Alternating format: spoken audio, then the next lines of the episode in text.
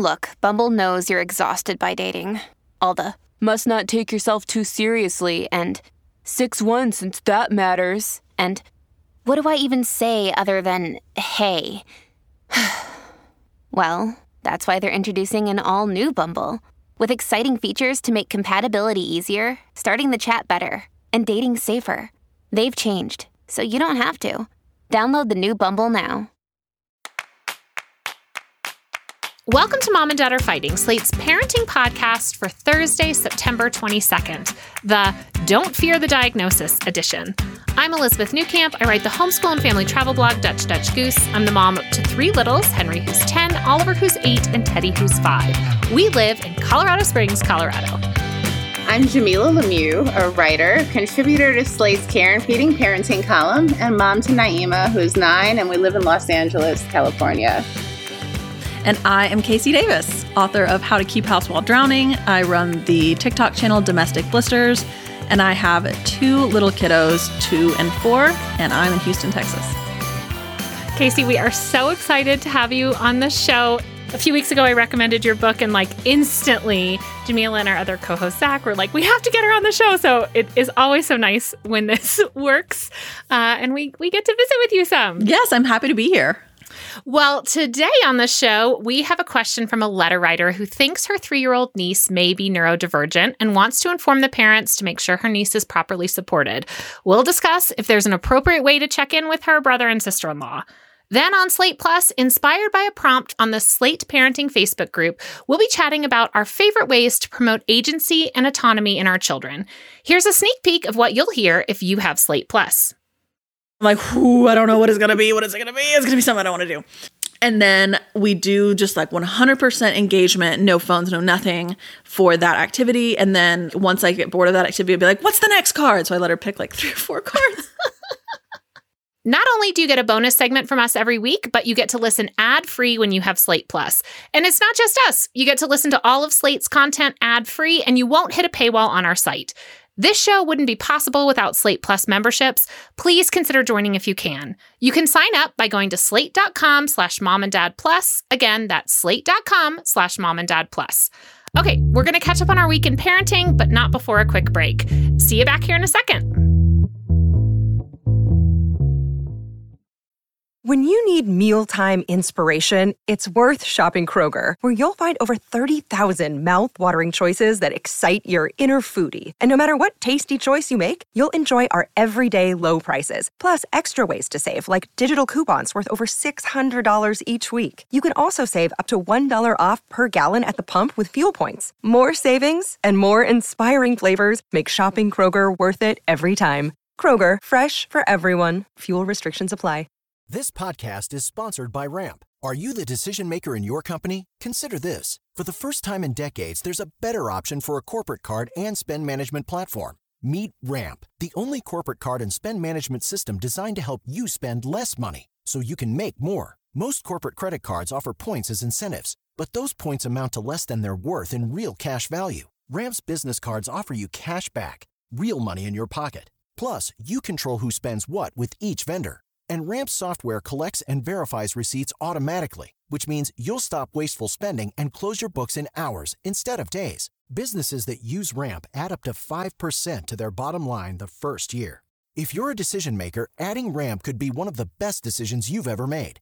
And now get $250 when you join Ramp for free. Just go to ramp.com slash easy. Ramp.com slash easy. R-A-M-P.com slash easy. Cards issued by Sutton Bank and Celtic Bank members FDIC terms and conditions apply.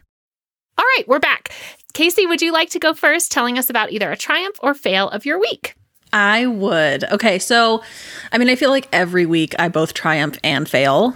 Um, but I had a cool experience with my daughter at the doctor's office. So I was with my four year old, and she was playing with my purse, and she pulled my pepper spray out of my purse.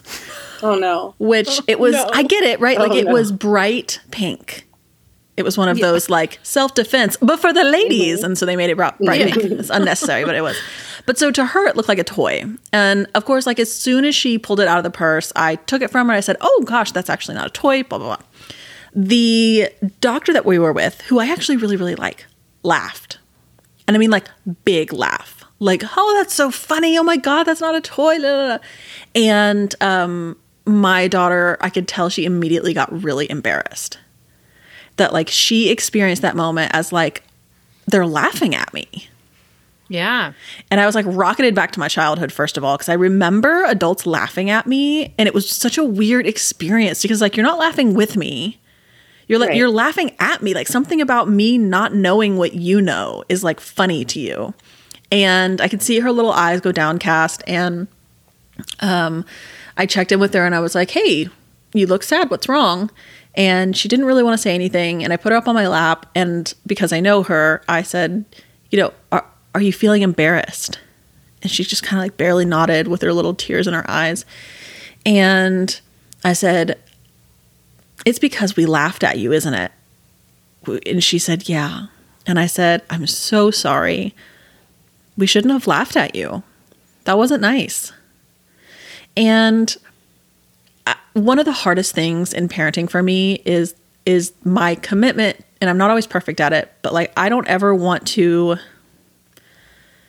I never want to put the comfort of an adult above mm-hmm. like the dignity, autonomy and respect of my child. Mm-hmm. Totally. And it's hard because like it makes people uncomfortable for you to like say out loud in front of your child like, "Oh yeah, no that person shouldn't have done that." Mm-hmm. Like I've had a couple of uh, instances with that where like someone's trying to hug my child and she's saying no and they do it anyways and she's like, "What just happened?" and I will say in front of them like, "Oh yeah, he should not have done that. That was not Yeah. appropriate." And then the, the- of course like the adult's embarrassed. And um, it's hard in those moments to like choose your child over an adult's comfort. But I really want her to have that skill so that she doesn't grow up to be an adult that feels like, you know, she has to manage the embarrassment of other people over like her own dignity and autonomy. So, um, but I just felt really good about it. And of course, like, you know, the doctor was immediately apologized and said, I'm sorry, I totally wouldn't like that either. And everything was fine, but it still took a bit of bravery to do. Um, and I'm really proud of myself about it. No, that's awesome. That is so awesome. I with the laughing, I've noticed that too. Like, um, I homeschool with this other family, and so there's a lot of things that happen, and the other mom and I try to check in with each other. And and one of the things we've noticed a lot is that we're saying like, "Oh, we're not laughing at you," or "This is why it struck us as funny." And we were sort of having this discussion about exactly that. Like, how do we convey that sometimes things tickle us? but it is not we don't want it to be at your expense and we want to make sure that we let you know that and that if you don't think it's funny it's really not appropriate for us you know to be laughing um but i also find in some of those situations like i also want to boost the the kid though to understand that like sometimes we do things and they are embarrassing but if we can see kind of the funniness in it that that is a way for us to recover too Me too. And I've had to explain that to Naima, you know, she's very sensitive, you know, uh, just in general. And at times, you know, she has exper- you know, expressed very clearly her discomfort at being laughed at, you know, and I, I just remember the first time I tried to say, well, I'm not laughing at you, I'm laughing with you. And she says, but I'm not laughing, you know? and I realized, like, yeah, I guess without context, this is not funny at all to you, you know? Like, why would this be funny to you? But I have let her know that, like, I laugh constantly. You know, I laugh when I'm surprised, right? Which is Yeah. sometimes why, you know, like I laugh if something bad happens, or, you know, like just I laugh when I'm uncomfortable. And, you know, oftentimes the things that you say may be surprising, you know, and so it's not, you know, uh, something that was intended to be hurtful, but it's understanding that it is hurtful. And so I have to be sensitive to that. But also, like, it is challenging. Um, but I found like overwhelmingly, with few exceptions, like when I do say, like, I'm going to prioritize my child over this adult's comfort and like the kind of fraternity of adulthood, like, oh, we are laughing at this together. That is what adults do. Sorry, child, you know, like to instead say, like, hey, I'm centering your feelings here and I'm sorry, you know, like, Yeah. which means I'm condemning what this other adult has done too by like taking responsibility for my own actions. And that can be uncomfortable. That generally people get with it. And every once in a while, someone will just kind of be like, huh, what? You know, but I Yeah. think people tend to be more just deferential to how you want to engage your own child you know um, and i found for my friends who don't have children in particular they seem to really like get it, you know, and kind of take it as like a cue, like, okay, like we're going to talk to children differently in this generation of parents than previous generations have spoken to their children. There's a lot of apologizing in millennial parenting. A lot of mm-hmm. apologizing. And I try to just ask myself, like, where am I, Where am I like doing something with my daughter that like I would never do to my spouse or my friend? And I don't mean in every instance. Like, mm. obviously, it's different. But like, if my if my husband didn't know how to put a new shirt on and he came out with it backwards, like I might get, laugh at that.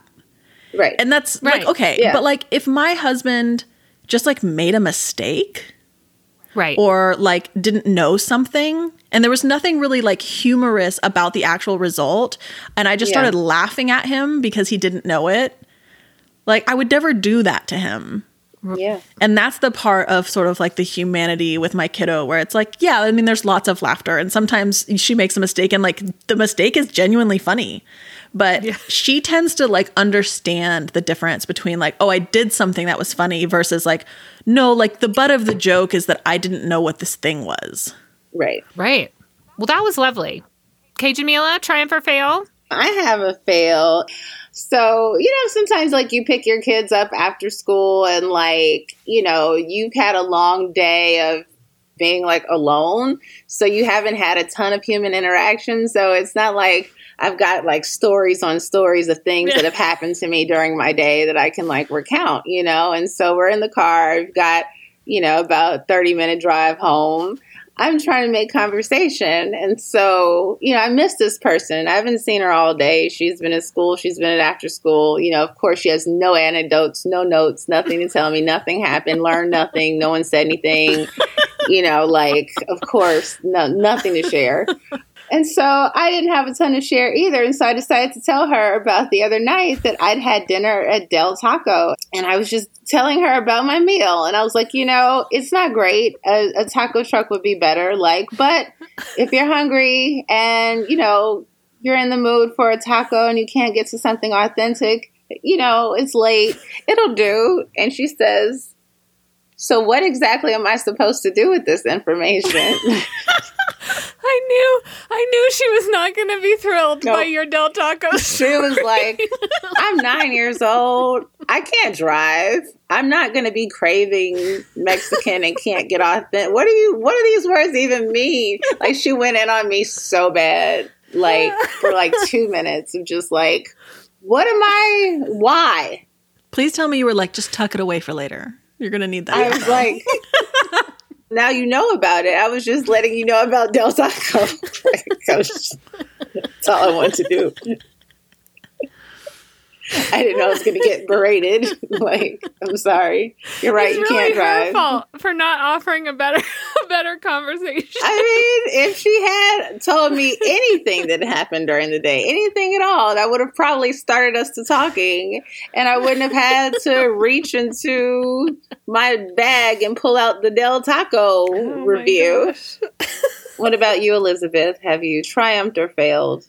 Okay, I am claiming a triumph. So, as longtime listeners know, blood draws here with Henry, who has PANDAS, are a, a nightmare. I think I've told stories about him hiding under chairs and screaming, and more tears than I I should shed at a blood draw that is not for me being shed.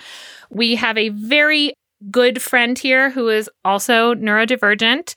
Um, his mom happened to mention to me, "Hey, we need to get a blood draw. We don't get them very often. We both um, go get them at Children's. Like we, I always get them done at Children's. They're amazing here." She says, "Is there any chance that you guys have a blood draw coming up? Because maybe we could go together." And I was like, "Okay, this could either be the best decision we ever made or the worst decision because now we're to have like two kids losing their ever loving minds." Um, so I kind of pitched it to Henry. He was like, "I would love to go. Like this is a great idea." We get there, we pull our car next to their car. This other little boy is like, will not get out of the car. And I don't know what flipped in Henry's mind, but all of a sudden, he is this incredibly empathetic child. He walks up to the other car. Hey, buddy, I know I feel this way too. Can we just walk to the elevator? If we can just make it to the elevator, sometimes going in the door is the worst part. It took a little bit more as mama to go inside and get someone, gets him to the door. Hey, we just have to get in the elevator. I'll let you push the button. All of these things that I have been telling him are now coming out of his mouth. He, we get up to the the floor. Um, normally, the big fight for him now is putting the bracelet on. There's something about putting this medical bracelet on that makes it like this is happening, and he will still like cry, scream, whatever. Once the bracelet is on and we go back, he now has been sitting and just getting it done puts the bracelet on um, tells his friend like oh they can put it on your ankle or your mom can hold it like just just offering all these suggestions. Um, children's hospital amazingly was like do we want to put the boys in the same room? You know and his friend is like yeah. Henry goes first gets his blood draw.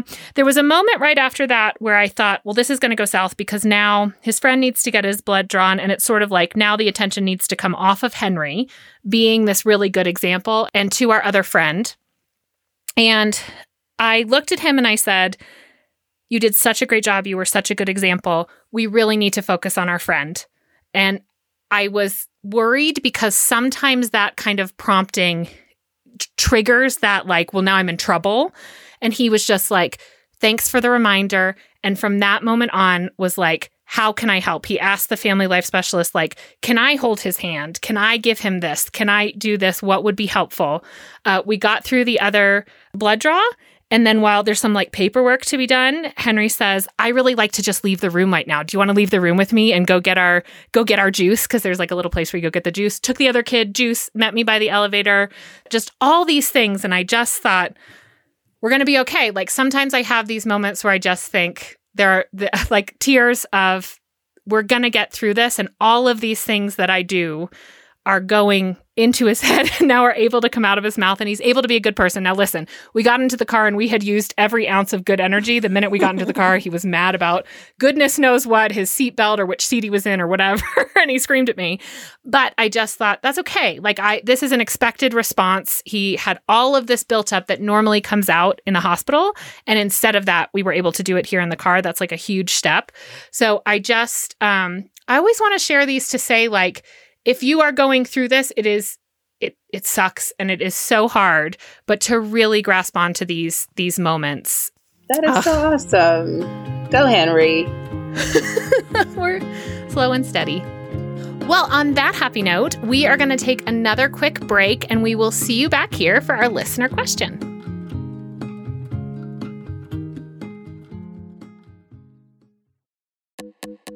Talking about money can be so hard, especially when the person you're talking to is still learning how to do long division. That's why Million Bazillion, a Webby winning podcast from Marketplace, is here to help. I'm Bridget, and with my fellow co host Ryan, we help teach your little ones about complex topics like bankruptcy, climate change, and why there's so much gold at Fort Knox, and so much more. Listen to Million Bazillion wherever you get your podcasts. All over the country. We need to improve reading in Wisconsin. Schools are changing the way they teach reading. I'm calling for a renewed focus on literacy. We have gotten this wrong in New York and all across the nation. And it's happening because of a podcast. I think your podcast has changed my life. And I'm going to share this podcast with everyone I meet. Sold a Story investigates how teaching kids to read went wrong. New episodes of Sold a Story are available now. Right, let's dive into our listener question. It's being read, as always, by the amazing Shasha Leonard. Dear Mom and Dad, I'd like your opinion on if I should raise the possibility of a child being neurodivergent with their parents. My brother has a very smart, sweet three year old who I don't see often in person, but we FaceTime frequently. I just saw them for the first time in 18 months, and the child clearly displays a number of common spectrum disorder signs including gross motor skill deficiencies, communication quirks, sleep troubles, and behavioral challenges. I've noticed these things in the past, but they stood out much more on this visit. I'm not sure if my brother and sister in law don't notice these signs since they are with their child every day and aren't aware that they could indicate ASD or there is some level of denial. Is there a kind of way to raise the question that these signs may all be linked to an ASD diagnosis?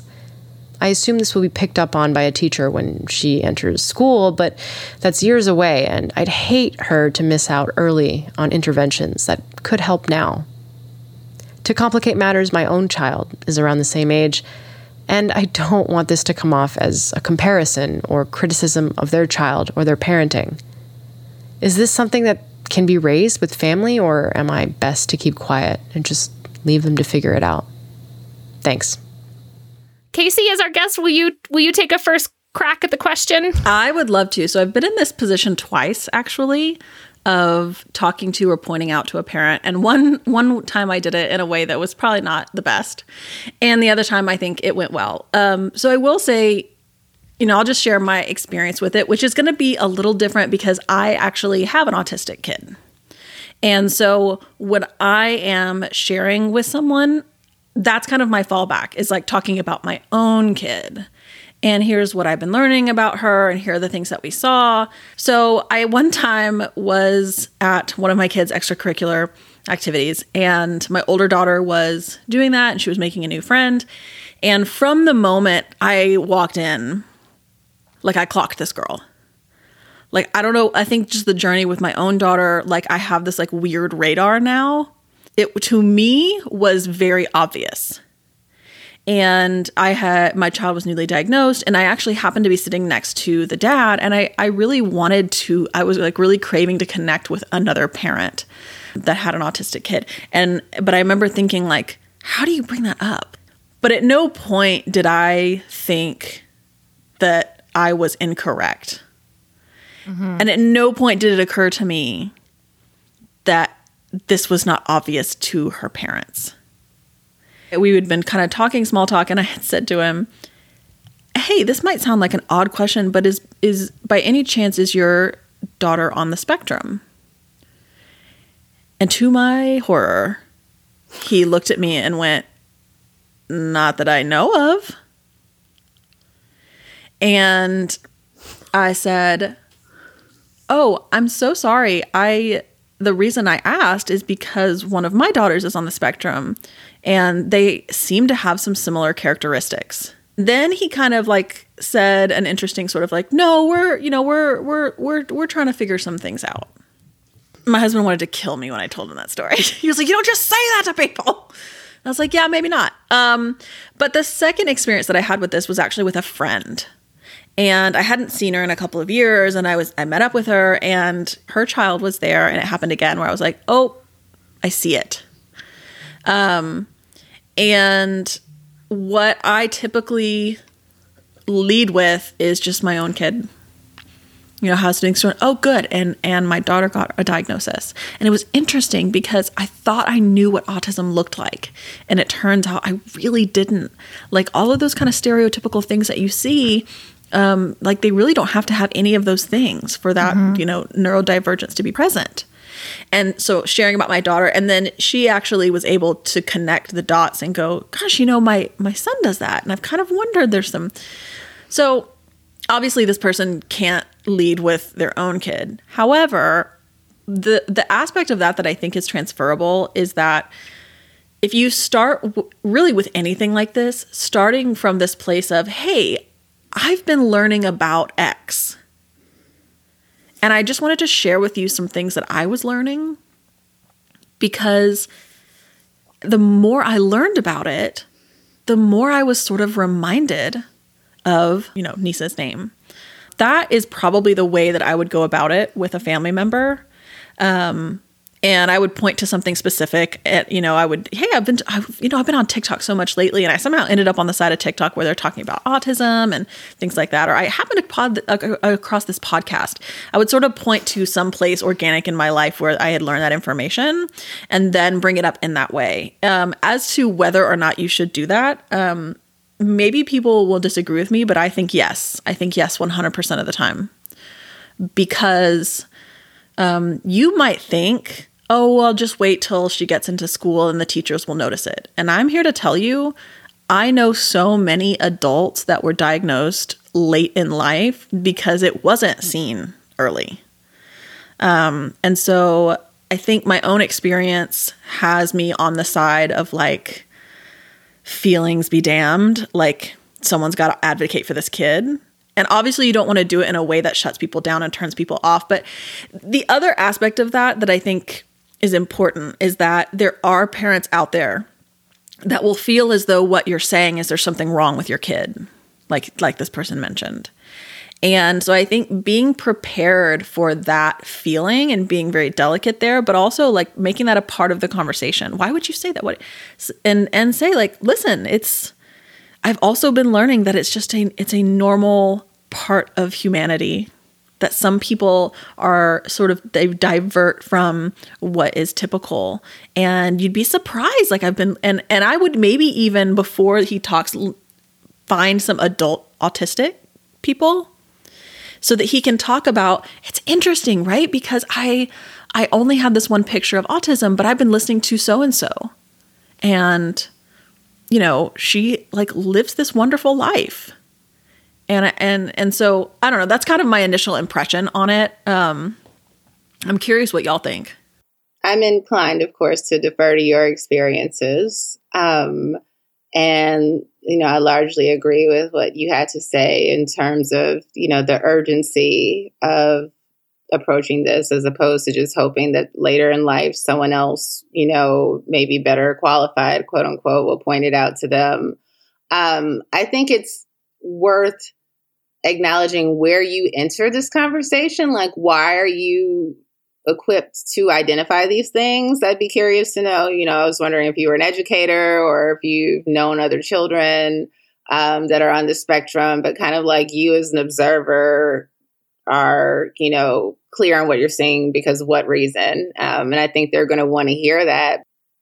And I think being prepared for them to be offended is important you know, and it's unfortunate because that's not the right answer. You know what I mean? Like there's nothing to be offended by, but because there is a lot of stigma and just a lot of um, ignorance about what autism is and looks like and, and what it means for the life of someone who has it or is on the spectrum, um, that they may be somewhat hesitant to receive what you have to say. I think you're approach just has to be just as careful as possible, right, Elizabeth? Um, y- yeah, yeah. I, I, Jamila, I think that's great advice to be prepared for it to go horribly wrong and be okay with that before you start. Yeah. I also agree, though, that you have to say something because for me, if I did not have particularly other mothers around me kind of saying, I do not think it is your parenting.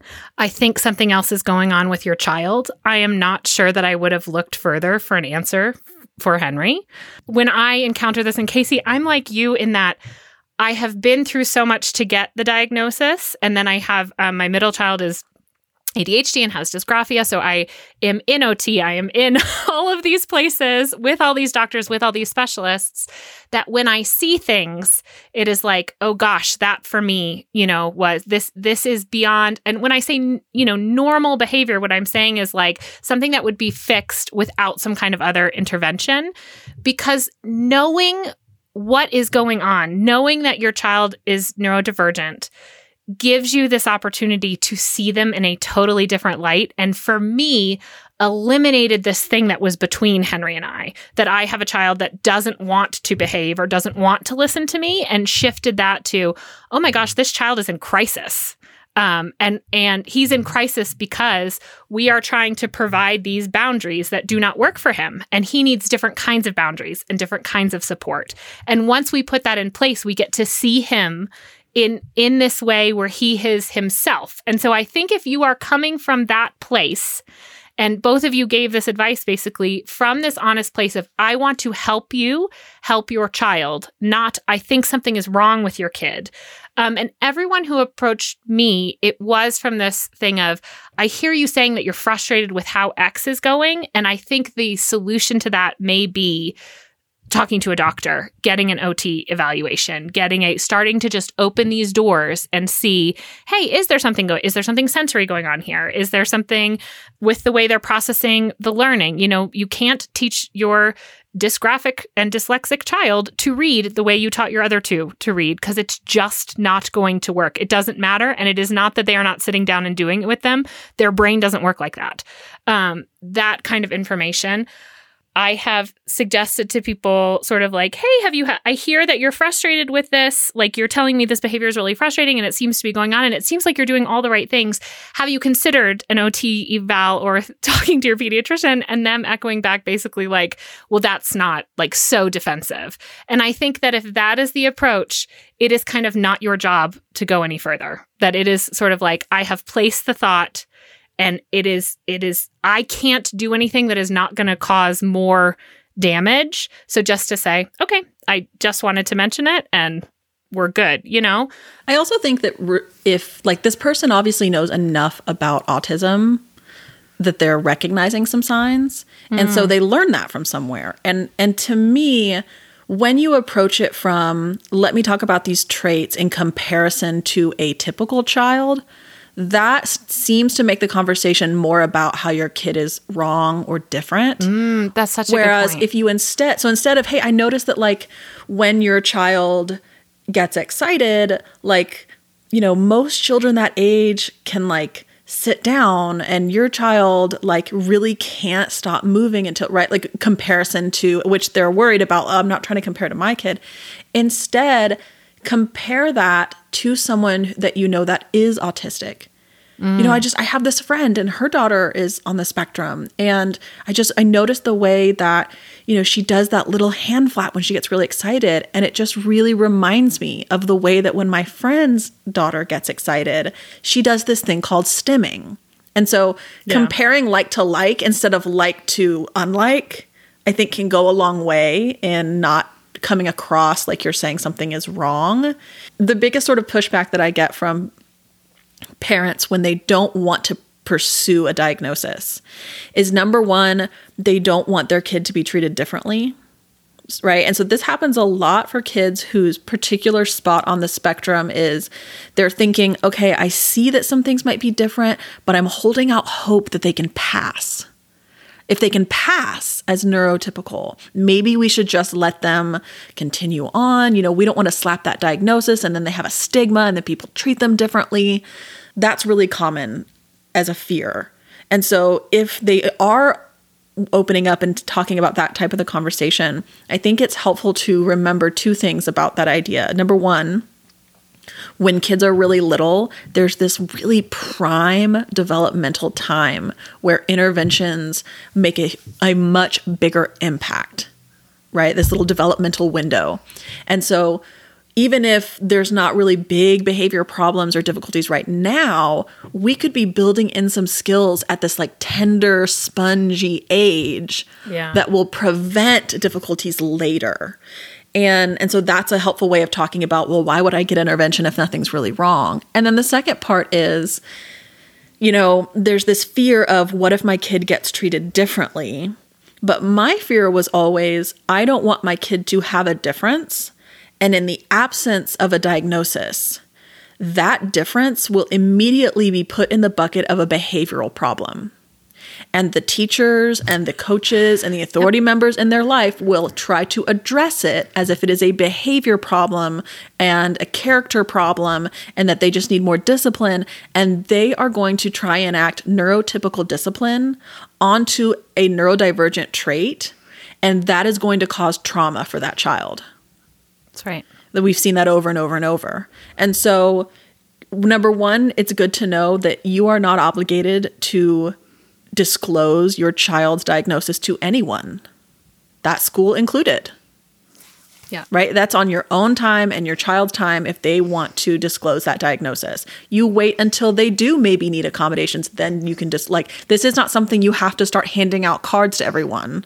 Um, so that sometimes alleviates that fear. But also, I think pointing out that if the difficulties are there or if they ever arise, the world should not be this way, but it is people sometimes have to be told a diagnosis in order to feel as though this is an issue that deserves compassion and accommodation rather than just drop the hammer harder this kid needs to learn some lessons. And that's screwed up. I mean every child even with behavior problems should be getting compassion and accommodation um, because there are no bad kids. Um, but you know, it, in the system that we have, it's actually more to their benefit to have a diagnosis. I, I think that's such a good point. And I know I shared a lot about getting Henry's 504 when we um, entered public school last year uh, on here. And, and that was such a huge fight that turned out with such great returns for us eventually to just have everything in place um, for those moments when we needed it. And uh, KC, I don't know about you, but I tend to now having gone through this be like an overshare like i am less worried. I encourage henry to tell his friends about his diagnosis. I encourage him to share what he's comfortable sharing it. And in fact um, he just shared with his little homeschool group about it for that exact reason because when he does have his brain swelling which causes him all kinds of difficulty processing things and leading to this fight or flight response I want them to know that it is not a behavior issue, mm-hmm. issue. And this is not gosh that kid is weird or mean, right? That this is this is how he was built and and just how he is. And and those are things that he takes steps for, but also instilling that compassion. And you're right, it would be nice if everyone could just be compassionate. But for us, it has become such a freeing thing to be able to tell tell people this. And you will need that. I mean, you're absolutely right that fundamentally you need the paperwork to start getting the the 504s, the IEPs, the like they need to see documentation and that can be as broad or as specific as you and your doctor want it to be, but you still have to have the diagnosis to go there and it is so much easier to get that when they are younger than as they they get older. I have now made friends, adult friends that are autistic. And when they talk about getting their diagnosis late in life, they talk about this experience of grief that they spent so many years thinking that they were just broken. Even when there weren't these external difficulties, even when there weren't, you know, behavior issues or or any of that, they just always they could tell they were different. They felt that they weren't connecting in the same ways other people were connecting. And in the absence of any other information, they all just concluded that maybe they were just weird and broken. And I want my daughter to have access to information about her identity. And I think nowadays, especially in growing, the autistic community is becoming a lot more like the deaf community in that it is an identity and there is a community out there. And I, if and when my daughter ever does, you know, say I, I something's amiss. I want her to have the information about what that is, what she's experiencing, that it's not because she's weird, it's not because she's broken. It's because her brain is different than some of her friends. And in some very cool ways. Yeah. in some ways that are amazing. Um, but I, I don't ever want her cut off from any information about who she is and and the community that is available to her. Sorry, I'm going to pull myself together. yeah, let me pull myself together. Um, it's the same reason why people don't want to take the advice. yeah, is the same reason why I think you sh- why you have to say something. Yeah. Um, and and the path is is full of lots of tears and lots of you know. But I, as a result of the PANDAS and and where Henry has his the, the, brain swelling happens with this fight or flight he has it is almost like I, I joke that it's sort of a superpower because he has some things that he noted he can notice so much faster than us because his brain is always on alert for kind of the dangers. Um, he has these kind of superpowers for for knowing when things are going wrong or seeing things.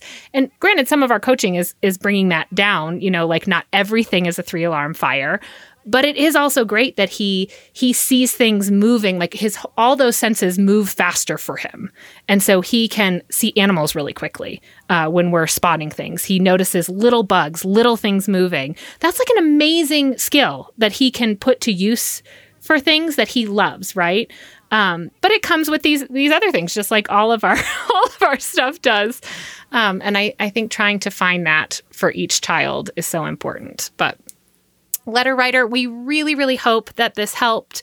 If you're willing to share with us your next step, we would love to hear it. We love to have updates. Um, everyone else, if you have some advice to offer, you can send us a voicemail or email us at momanddad at slate.com. That's also, of course, where you can send us any questions of your own. That's it for our show. We'll be back in your feeds bright and early on Monday, so be sure to tune in. And while you're at it, please subscribe to the show and give us a rating or review on Apple or Spotify. This episode of Mom and Dad Are Fighting is produced by Christy Taiwo Macanjula and Rosemary Belson. For Jamilah Lemieux and KC Davis, I'm Elizabeth Newcamp. Thanks for listening.